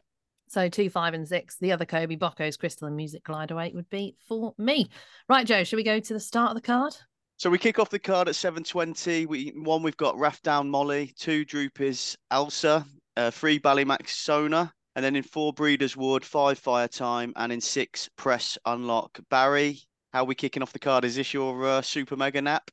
No, that will come a little bit later on. Um, yeah, bitches race to kick off the card. Good quality contest. This a uh, little bit difficult to assess. A couple of them are coming back from uh, seasonal breaks or, or, or, some sort of layoff, as you'll see. Uh, Droopy's Elsa in Trap 2, only coming back there recently. Hasn't had a race since the 11th of June.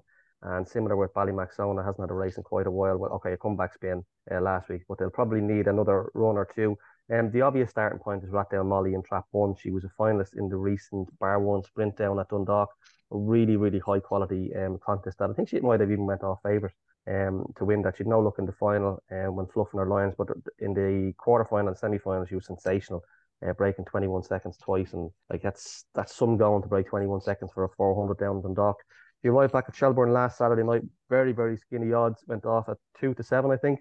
Um, didn't take her usual flying start. No, although she still did lead, she was just caught in the final strides by um, Ballymac Whisper in 28.87. Now, look, on the clock, you'll think she will need to improve, but she has got 28.27 around there in the past, perfectly drawn in red. She was just collared in the final of the um, Easter Cup around there uh, at the start of the year. I think it was Bogger Hunter might have just better than that. Um, so she's a high class bitch. Um, of the remainder, obviously press unlock. She's from that amazing Pestana unlock unlock litter.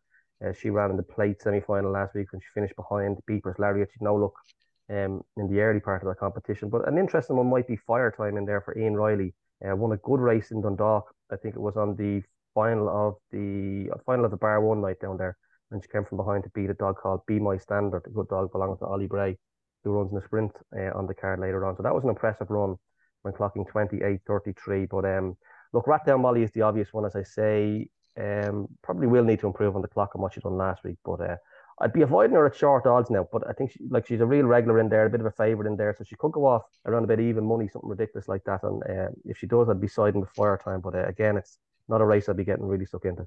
So just have a look at the odds on Saturday then, uh, see what price Rathdown Molly is uh, for the first race of the day. The second coming up sees one Strike It Sid, two Boyle Sports Gift, three Lotto Other News, four Deadly Showtime, five Optic Chico, and six Sonia in Grande. So, Barry, gives your thoughts on this. Yeah, it shows the quality of the card on Saturday night when this is put in as, as race two. You know, most Saturday nights this will be this will be put in as the last race on the card. Uh, cracking contest, good prize money all the way through the card. I think every race is worth two thousand euros at least, apart from the big ones. Obviously, they're worth a an awful lot more. But um, yeah, high class uh, contest. This a lot of other news was a good winner last week. Um, he won the last race on the card when he made all 28.55, beating a nice dog of Graham Holland called Riverside Pingu. Um, the track has been getting noticeably slower as the events have gone on uh, recently, so that 28.55 can be marked up a little bit. He's a wide margin winner of that.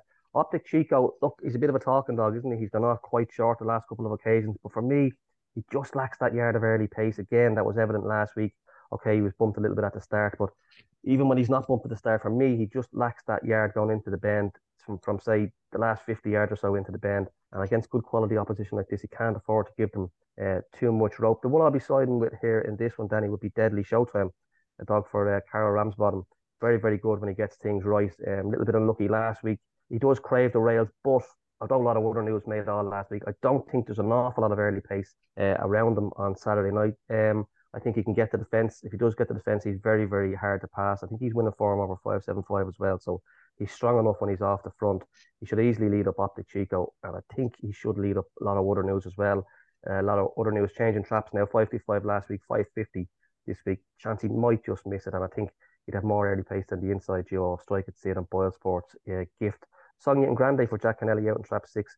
He looks as though he's going to be a bit of a superstar in one of the earlier rounds of the Derby when he made all in 29.66, but hasn't showed any sort of early pace like that since. Um, he's been a little bit disappointing, I suppose, since then. But look, it's hard to show all sorts of pace when you're running in the company. He has been running against. You can see his last few lines of form. He's a line of form there behind Clown Clona Duke, who was so good on Monday night. But um, I will be with Deadly Showtime. I think he's a chance to get to the front, and when he does, he's a different dog. Moving on, another great race. I mean, it's one after the other. The 7:59 track one, we got Barefoot Supremo, two Gaytime Hugo, three recent Nottingham winner Bobsleigh Dream, and then in four Millridge Bryce, five Ballymac Whisper, and then yet another Pestana on Lock and Lock Offspring in Undulation in six. What do you reckon? This is this is a good race. Yeah, just on the Pestana on Lock and Locks, um, she's a new litter now by Grangeview 10, who look quite promising, so they're certainly worth uh, keeping an eye on uh, in the race or in the coming months. But yeah, cracking contest. This Barefoot Supremo ran in a it was a sort of a low grade, whatever. I don't know how he managed to get himself in this sort of a grade. He got himself into a D two um competition over six bends there. He was um he was beaten favourite in the final but look he, he lost all chance at the start and was badly balked at the first bend. I still don't think 750 is his trip. I think 600 is more of his trip because in the semi final of that 750 he was a long, long way clear. Must have been 8 10 and then Slayer just passed halfway and won by three. So I think 600 um would be his trip. I think there's some classier opposition in against him here tonight than he has been running against. So I think he may struggle. Gaytime Hugo was a tricky one. Um, before the Derby, he clocked 29 26 in a win in there, which was, I think, was the, the fastest time of the year prior to the Derby, and he looked really, really good. I know a lot of people fancied him. You can see his SPs the last couple of occasions. He's gone off quite short, but he's been expensive to follow. Um, he's a tricky one to get your head around. The only thing is he's got a great draw there in trap two. He should easily lead up Barefoot Supremo. He should lead up Bobsleigh Dream. Look, Bobsleigh Dream was very good at Nottingham on Monday night. Uh, made a bit of trouble at the fourth bend, came storming through to win to just get up on the line. Um, look, we all know what Bobsleigh Dream is like. She's a classy bitch. She's won 24 or 50 starts, so she's very hard to oppose. Um, Millridge Bryce you might remember Millridge Bryce is the dog who gave Ballinabola Ed that fright in the Ladbroke six or wasn't Ladbroke Racing Post Greyhound TV 600 um that was live on the channel a couple of months ago. He led into the first bend. Uh, Ballinabola Ed just headed him for pace down the back straight and he was rallying again. So he's a really likable sort. Millridge Bryce ran well in a couple of rounds of the Derby, but um look, he's shown he's got really strong form over 600, the best of 32.56. If he can crack away, he's um he's not without a chance. Then the bitch in trap five, Ballymac Whisper, she's the one that just got up to beat Ratdale Molly last week. 600 would be much more suited to her than the 525 she ran in the previous week. So she'd have to have a chance as well. Obviously, the draw is not ideal out in five. Then you've undulation out in trap six. Look, she ran so well in a couple of rounds of the English Derby, didn't she? And she got back over here. She got 29.53 when winning um, one of the earlier rounds. Probably a little bit unlucky to go out uh, a few weeks ago. And I think this sort of a trip could suit her. There's not a lot of early pace in this race. Uh, I think the two likeliest leaders would be two uh, Gaytime Hugo or six Undulation. But do you know what? I'll just side with Gaytime Hugo on this. He's seen an awful lot of support um, in recent weeks. So they obviously think a lot of him down in Graham Holland's place. Um, look, if he can get back and do something like that 29 26 run for 550, that was only in July. Surely that will take a lot of beating. Not a lot of early pace around him with Barefoot Supremo on his left and Bobsleigh Dream on his right. So he could just get to the front and as I'm as I keep on saying recently, these greyhounds once they're out in front are completely different animals. So look, we've seen in the context of the Derby how good of a run 29-26 is, and if if he were to get in front, um, even if the mighty bobsleigh dream turns close enough, it would be uh, it'd be pretty hard to pick him up. So Gaytime Hugo for the 7.59 in trap two. What about the 8.14? Well, we've got one Kilgrainy Blake, two Coolbrack Prince, three Blackstone Bobby, four Chelm Skippy, five Road Exile, and six Stefan's Joker. We're sprinting here, Barry. Yeah, there's um, a lot of form here from the Dundalk International. Um, Blackstone Bobby went deep in that Chelm Skippy and Road Exile. Chelm Skippy and Road Exile both ran in uh, 525 contests in Shelbourne Park.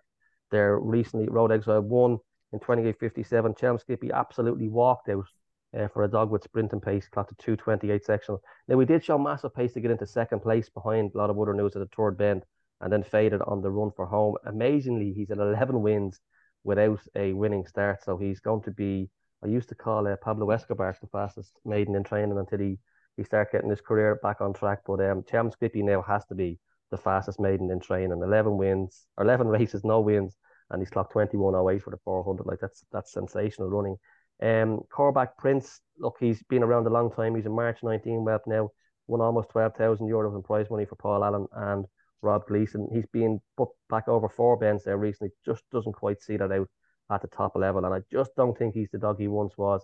Just struggle in this, but look, he's he's done connections proud. But Granny Blake is another one. He's up in class. He was a good winner in there of an S1 about two weeks ago of a Thursday night. But um, this is a big, big step up in class for him. Blackstone Bobby from Michael O'Donovan, really classy sort on his day. He's a 21-36 win around Dundalk there, not so uh, recently enough, and he's also clocked 18-65 for this trip, albeit down in Limerick. But I think the two to concentrate on are Chelm Skippy uh, and Road Exile. Road Exile for Pat Buckley. Uh, he clocked 20-84 down in Dundalk. I think that may have been the fastest run of the competition. So if he can repeat anything like that, he'd be hard to beat. The only thing you'd have in your mind is I wouldn't be a big fan of dogs returning from five to five to to sprints.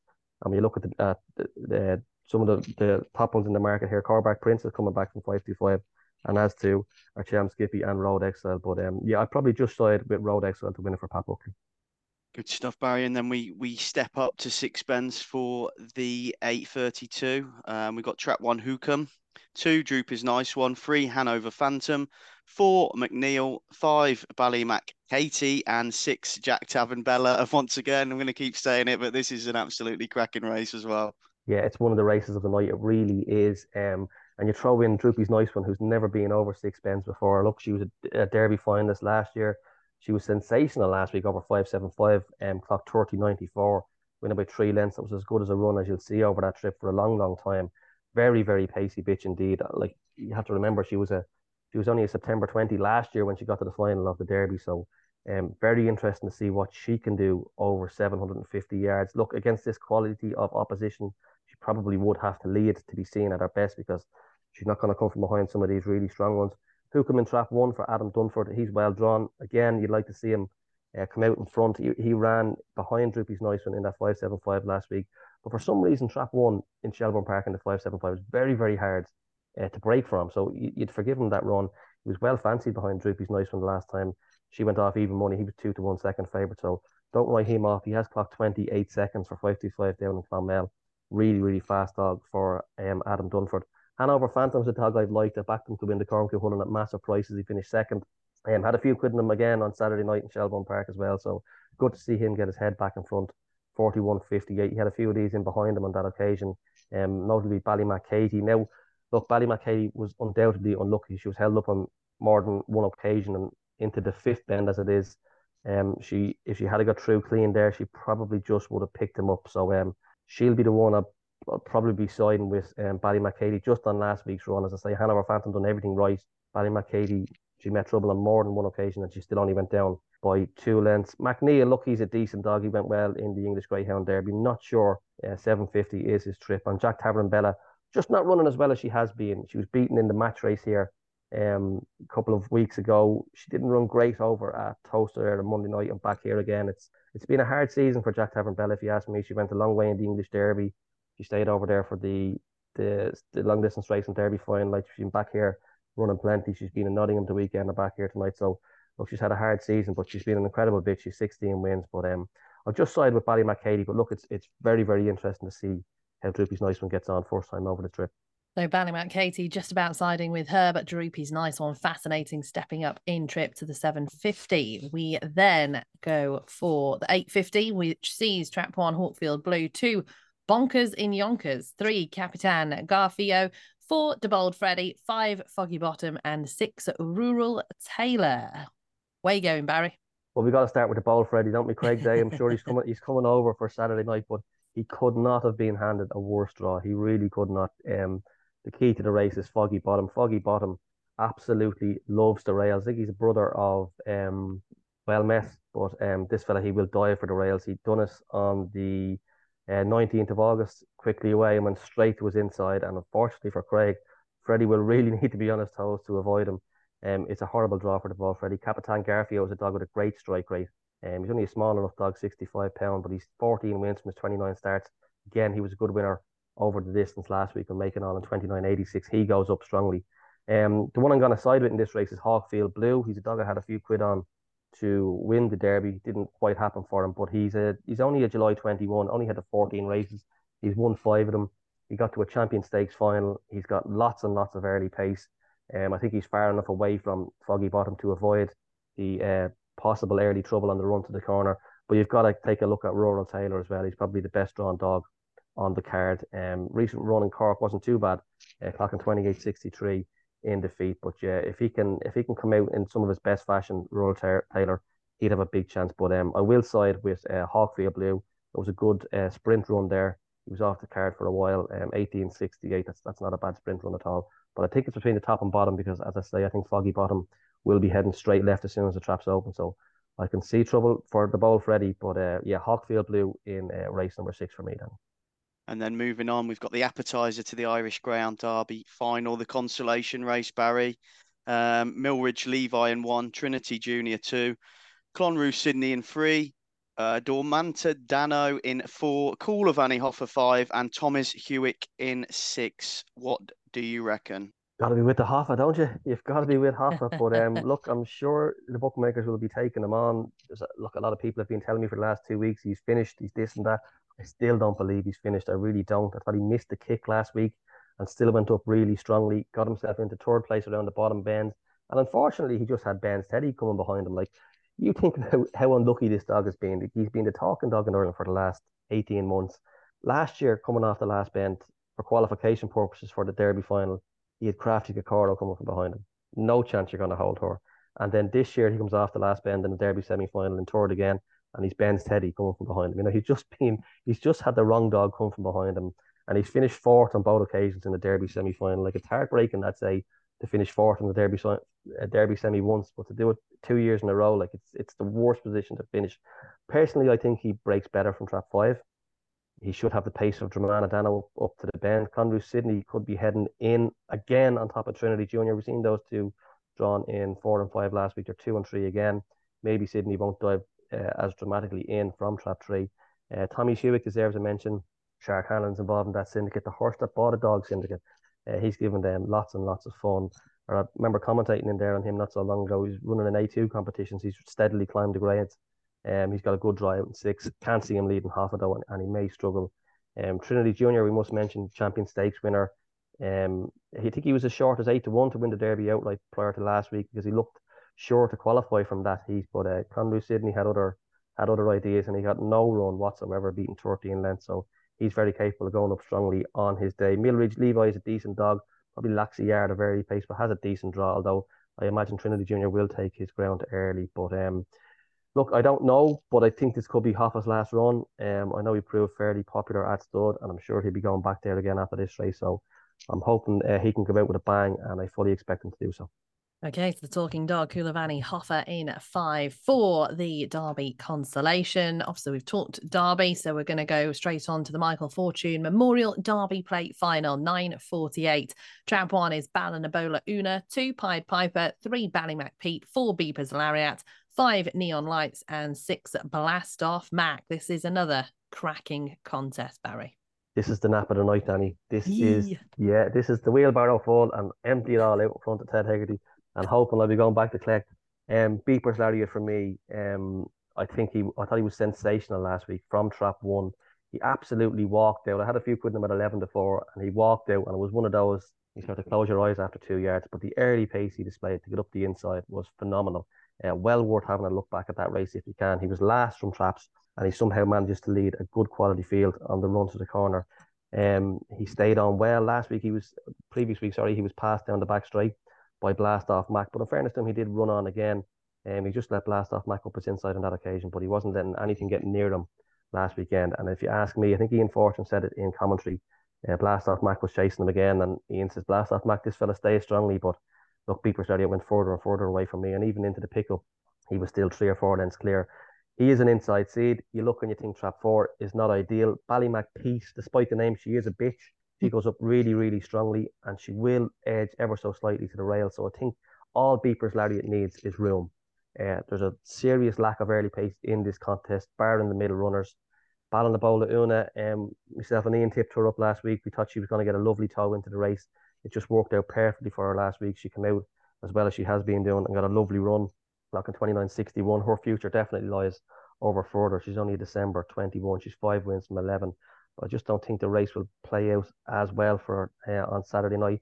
The rest of them are all sort of strong types. I'd say 600 will suit them. The likes of Pied Piper for Maurice Heffernan, Neon Lights for Alan Bourne, and Blast Off Mac. They, they, they all look as though um, they'd be suited by a little bit further. So I think um, if Beepers Lariat can turn on the shoulder of Ballymac Pete or even a length behind it, he'll have too much pace for down the back straight. And he clocked 29.50 last week after missing the break. Uh, there's definitely a big, big run in this dog. Like you've seen, he, he went over to Towcester for the English Derby. He's got plenty of pace when he does things right. And I think all he has to do is trap level um, and collect the money. So that is the nap on Saturday night. Beepers Lariat. There you go. Get get to the cash point. Get down to Shelbourne for Barry's Mega Nap. Beepers Lariat. And then you can reinvest your winnings if you so wish in the 1002. We've got another holiday in trap one, Halo trap two, Ballymac run in three, Carrick Fergie in four, Pappy Di Oro in five, and Clogheen Lass in six. Barry, what are we investing said winnings in here? Well, if if started it's bet on going home. Um, no, this is this is another cracking race, as you say, Joe. Lots of early pace on the inside. Um, Halo and two for Matthew Hart was good in a couple of earlier rounds of the Derby, um, showing stunning early pace. Another holiday was the fastest of the first round heat winners, I believe. He clocked 29.23. I think he was the fastest of the entire first round. Um, he actually ran a cracker to qualify, then behind Undisputed the following week. Things didn't go his way, but then he had a horrible draw when he was knocked out behind the laddie da as an inside seat. He was drawn in trap five and he went out. Look incredibly fast on his day. He has clocked 28.10 for this sort of a distance. Um, yeah, he's hard to oppose for me. The bitch in three, Ballymac Run, she stays on really, really well. I don't think she'll have the early pace of the top two. Carrick Fergie's another dog with plenty of ability, but look, I think this is just a step too far for a dog of his experience. He only has only has the five runs. Papa Dioro was running well recently as well. Just his trapping is just a little bit of a cause for concern. He's definitely has plenty of early pace once he hits the ground running. He really does. But um, yeah, switching back to the five two five traps might not be ideal. And the bitch out in six, uh, Clogheen Lass, she's won plenty. She's won over eighteen thousand euro in prize money for Graham Holland, seventeen times a scorer. Good winner in there two weeks back when she got the better of Coolbrack Prince late in twenty eight fifty. Oh, that was a good run. But although again this is an open race, I think it's a, a, another little step up as regards open races. So um, I'll be with another holiday. Can't see him being a big price. I'd say if you're to get even money six to four, that'll be a, a, about as good as you get. But um, yeah, he should oblige in the uh, tenth race. Another holiday in Trout Pawn for the 10th race. Then we get to the penultimate, the 10 16, which sees one Sober Glory, two Glory Baz, three Clonard Duke, four Mr. Chelm, five Anna Bailey, and six New in Port. And I was lucky enough to see Clonard Duke on Monday at Nottingham. And what a sensational run he had in the Jennings Bet Select Stakes. So hoping that he runs another cracker. And I think he's uh, he's probably going to do so, Barry.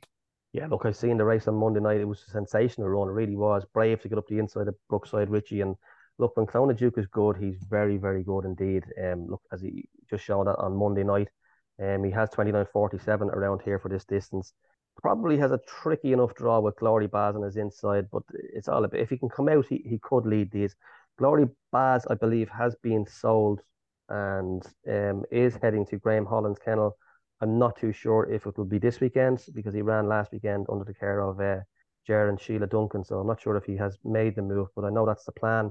Um, he's a dog who won his first six races. Um, he won six from six. The only defeat came last week when he was second behind Ballymun Boy. So um, he's a dog with a nice future. His card is still immaculate, like seven races, six wins. So um, yeah, I, I know he's making the move to Graham Holland shortly, but not too sure uh, when. Sober Glory for Carol Ramsbottom. I know Carol thinks a lot of this dog. Um, he started in the early rounds, just didn't go right for him. And um, when he was knocked out in the, I think it was the third round behind Bobsleigh Dream, talking 29 58 and still getting knocked out. So, um, speaking to Carol that night, he said the plan is to get him back here, Derby final night, and, and, and hopefully win a race. So, this has been the plan for him for the last two or three weeks. Mr. Chelm, we've seen him since he came back to Ireland. He looks like he's a different dog again. Unlucky to be knocked out behind Peter Kobe a couple of weeks ago, where Coolavanny Hoffa just took his ground at a vital stage. He finished fourth in the quarter final. Anna Bailey's a good class dog, but I think this is just a little step too far for him. Um, he's been consistently knocking around the high class races for the last 18 months or so. But just for me, he's just two or three lengths off the very, very best in the country. And New import, again, quite lightly raced. He's only uh, had the 11 starts, but this is a big step up for him as well. So, look, I think it's between one, three, and four. I know that's very, very obvious indeed. They will be market leaders. But um, just on the draw, I will go with Sober Glory. I know this has been the plan now since he got knocked out. Um, Glory Baz is a decent dog, but all his winning has come in A3. And look, he's beaten first time in Open Race Company last week, albeit it still was a great run. Clonard Duke, look, if he hits the lids, he's going to be very, very hard to beat, isn't he? But um, switching back from Nottingham again, probably not ideal. Uh, such short preparation. And Mr. Chelm, just not showing the early pace he was when he was in Ireland previously, but um, flying down the back straight and staying on strongly but uh, I don't think he, he could give Sober Glory a start in a beating. So I'll give Sober Glory a bit of a shout. I'd say he should be around about seven to two, uh, maybe even a little bit bigger. Well drawn on the fence, and I know Carol uh, thinks a lot of this dog. And they will be partying until the early hours at Shelbourne Park on Saturday night. But they've certainly making sure that no one's going home early with the last race on the card here, which is arguably the, the best race of the night. You've got Gaytime Nemo in one, Scaglietti in two, Ballymac Marino in three, Boyle Sports Vic in four, Ballinabola Ed, the White Flash in five, and Good Maestro in six. Barry, um, wow, what a finale!